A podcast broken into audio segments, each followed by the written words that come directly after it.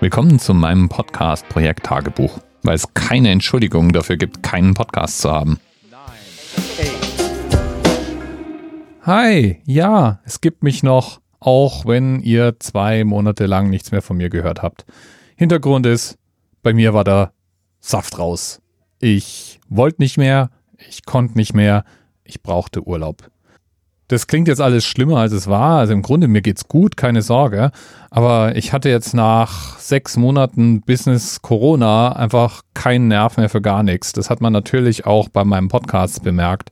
Meine Fotografie war nach wie vor am Leben. Ich bin nach wie vor regelmäßig mit meiner Kamera unterwegs gewesen. Aber im Grunde wollte ich eigentlich nur noch eins, nämlich Urlaub haben.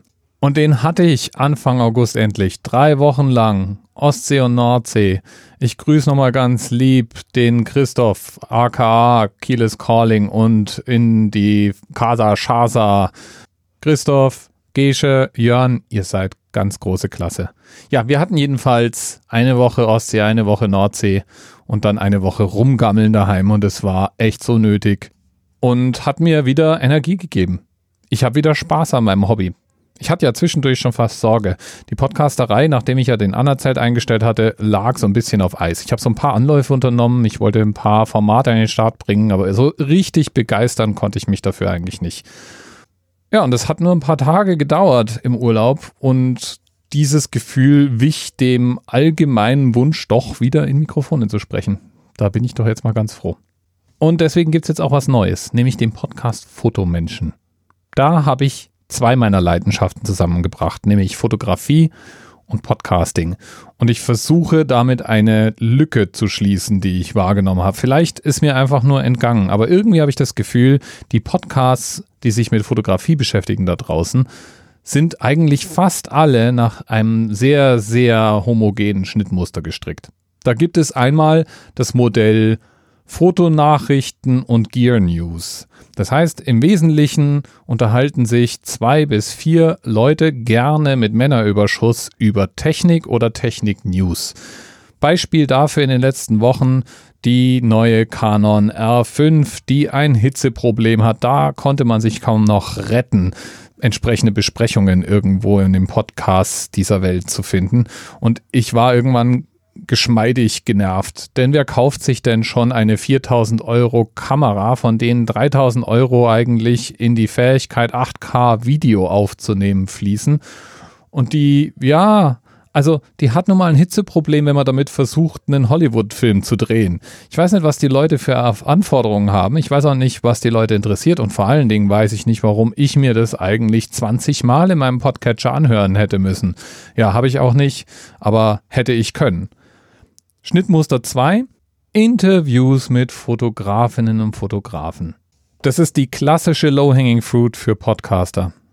Tatsächlich ist es nicht so einfach, wie sich idealerweise interessante Gäste einzuladen, mit denen dann ein zwangloses Gespräch zu führen. Da hilft es natürlich, wenn man selbst ein guter Interviewer ist. Das Ganze dann möglichst wenig zu schneiden, vorne und hinten Intro und Outro anklatschen, bumm, fertig. Das ist ein Schnittmuster, das gibt es in der Fotoszene natürlich auch. Leute, die selber Fotografen sind, interviewen einfach andere Fotografen. Und leider ist dieses Schnittmuster auch ganz schön ausgelutscht und meistens auch recht langweilig, denn nur weil jemand dieselbe grundsätzliche Tätigkeit hat wie ich, ist die Person auch nicht interessant als Gesprächspartner. Nur weil jemand beruflich eine Kamera auf irgendwelche Objekte richtet und abdrückt, ist noch nicht wirklich viel darüber zu erzählen und es ist noch nicht wirklich packend und vor allen Dingen vermisse ich bei den meisten auch mal wirklich in die Tiefe zu gehen. Da wird meistens gar nicht wirklich richtig vorgestellt, da wird nicht richtig eingetaucht in die Dinge, die sich die Gäste jeweils bei ihrer Arbeit denken. Das ist ja, einfach mal öde. Schnittmuster 2. Kann ich inzwischen auch nicht mehr hören. Es gibt natürlich Ausnahmen von der Regel. Natürlich habe ich auch ein paar Interview-Podcasts, die ich weiterhin verfolge.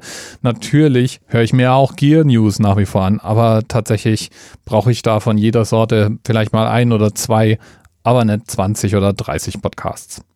Schnittmuster Nummer 3 ist Ah, du bist Anfänger, auch du willst ein erfolgreicher Fotograf werden. Hör dir diesen Podcast an und ich erkläre dir, wie auch du nicht nur bessere Fotos machst, sondern damit auch noch erfolgreich auf Instagram und Co sein kannst. Ja, oder wo auch immer du erfolgreich sein willst. In a nutshell, der Einstiegskurs der Fotografie. Die kauen alle immer wieder dieselben einfachen Basisdinge durch, verkaufen dir vielleicht dann noch zwischendurch ihre Lightroom-Presets oder ähnliche Dienstleistungen. Und im Prinzip ist es, naja, wenn man den Typen oder die Typin, die da podcasten mag, vielleicht nett anzuhören, aber bringt nicht so richtig viel. Auch da gibt es natürlich Ausnahmen von der Regel. Was ich oft vermisse, sind Podcasts, die wirklich mal etwas tiefer ins Medium eintauchen, die sich einfach mal wirklich die Frage stellen, wie wir fotografieren, warum wir fotografieren, was wir auf welche Art fotografieren und was das vielleicht mit uns als Fotografen, mit uns als Fotobetrachter oder mit uns als Gesellschaft machen, dass bestimmte Moden sich durchsetzen. Oder auch mit anderen Themen, die ich an der Fotografie faszinierend finde, der Technikgeschichte, der Fotogeschichte.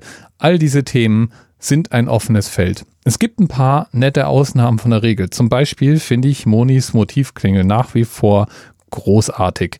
Da wird sehr entspannt über die Fotografie gesprochen. Da werden Fragen mal in leichtgängig, mal in tief beantwortet.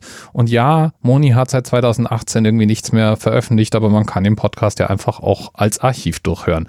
Ist eindeutig eine Empfehlung wert. Natürlich gibt es solche Ausnahmen. Im Englischen fällt mir dazu Here's a Thought ein von Brooks Jensen, der seit ich weiß nicht wie viel hundert Folgen da regelmäßig wirklich sich sehr tief und super interessant Gedanken um sein Lieblingsmedium macht.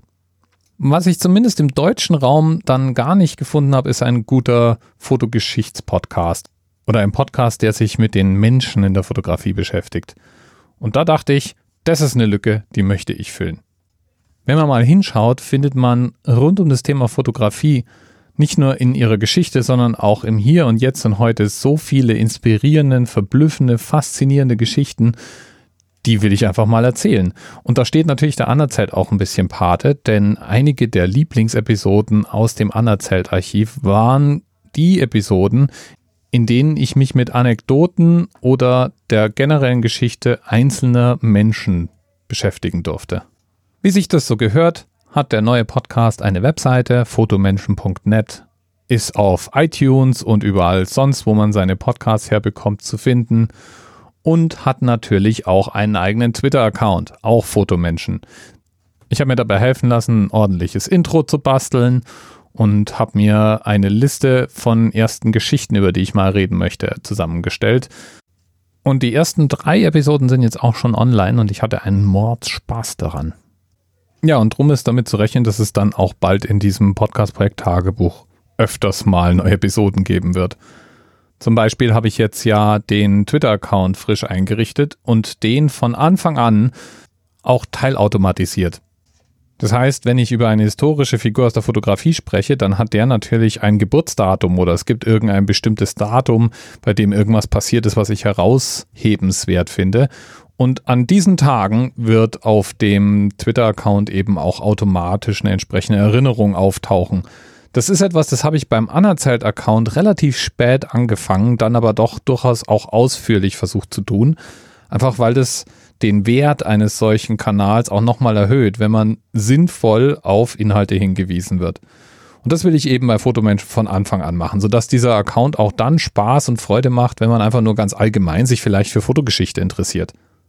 Das Format von meinem Podcast selbst ist auch eher so, naja, Draft, also Entwurfsstadium, wenn man so möchte. Ich lehne mich so ein bisschen an den Anerzählt. Das heißt, die Folgen sind jetzt eher kompakt, also unter 20 Minuten ist die Marke, die ich so in meinem Kopf habe. Und sie erzählen eben Geschichten in einer ähnlichen Machart, wie ich es dann auch beim Anerzählt gemacht hätte. Die offene Frage, die ich mir da immer noch stelle, ist, möchte ich vielleicht irgendwann auch noch irgendwelche Rubriken einführen, möchte ich irgendwelche Möglichkeiten schaffen, um das Ganze interaktiver zu machen, vielleicht Sonderepisoden veröffentlichen, wenn zum Beispiel Hörerfeedback kommt oder ich irgendwelche Anlässe begehen möchte, irgendwelche Jubiläen oder so. Das sind alles Fragen, die ich im Moment so in meinem Kopf rumrolle. Mal gucken, wo das so hinführt. Im Augenblick habe ich ein dauernd anwachsendes OneNote-Notizbuch, in dem ich mir Namen, Links, Ressourcen, Ideen notiere. Und äh, ja, ich habe einen Mordspaß dran. Und jetzt damit erstmal wieder für heute genug im Projekt Tagebuch.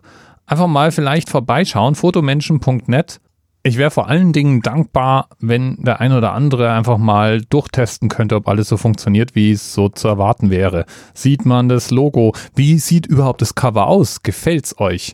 Ähm, funktionieren die Podcast-Episoden? Ist inhaltlich dieser Podcast sinnvoll? Funktioniert die Webseite? Ist der Podcast auf iTunes zu finden? Und so weiter und so weiter. Was immer in den Sinn kommt. Ich bin natürlich wirklich offen für Feedback. Und damit erstmal wieder genug für heute. Bleibt gesund.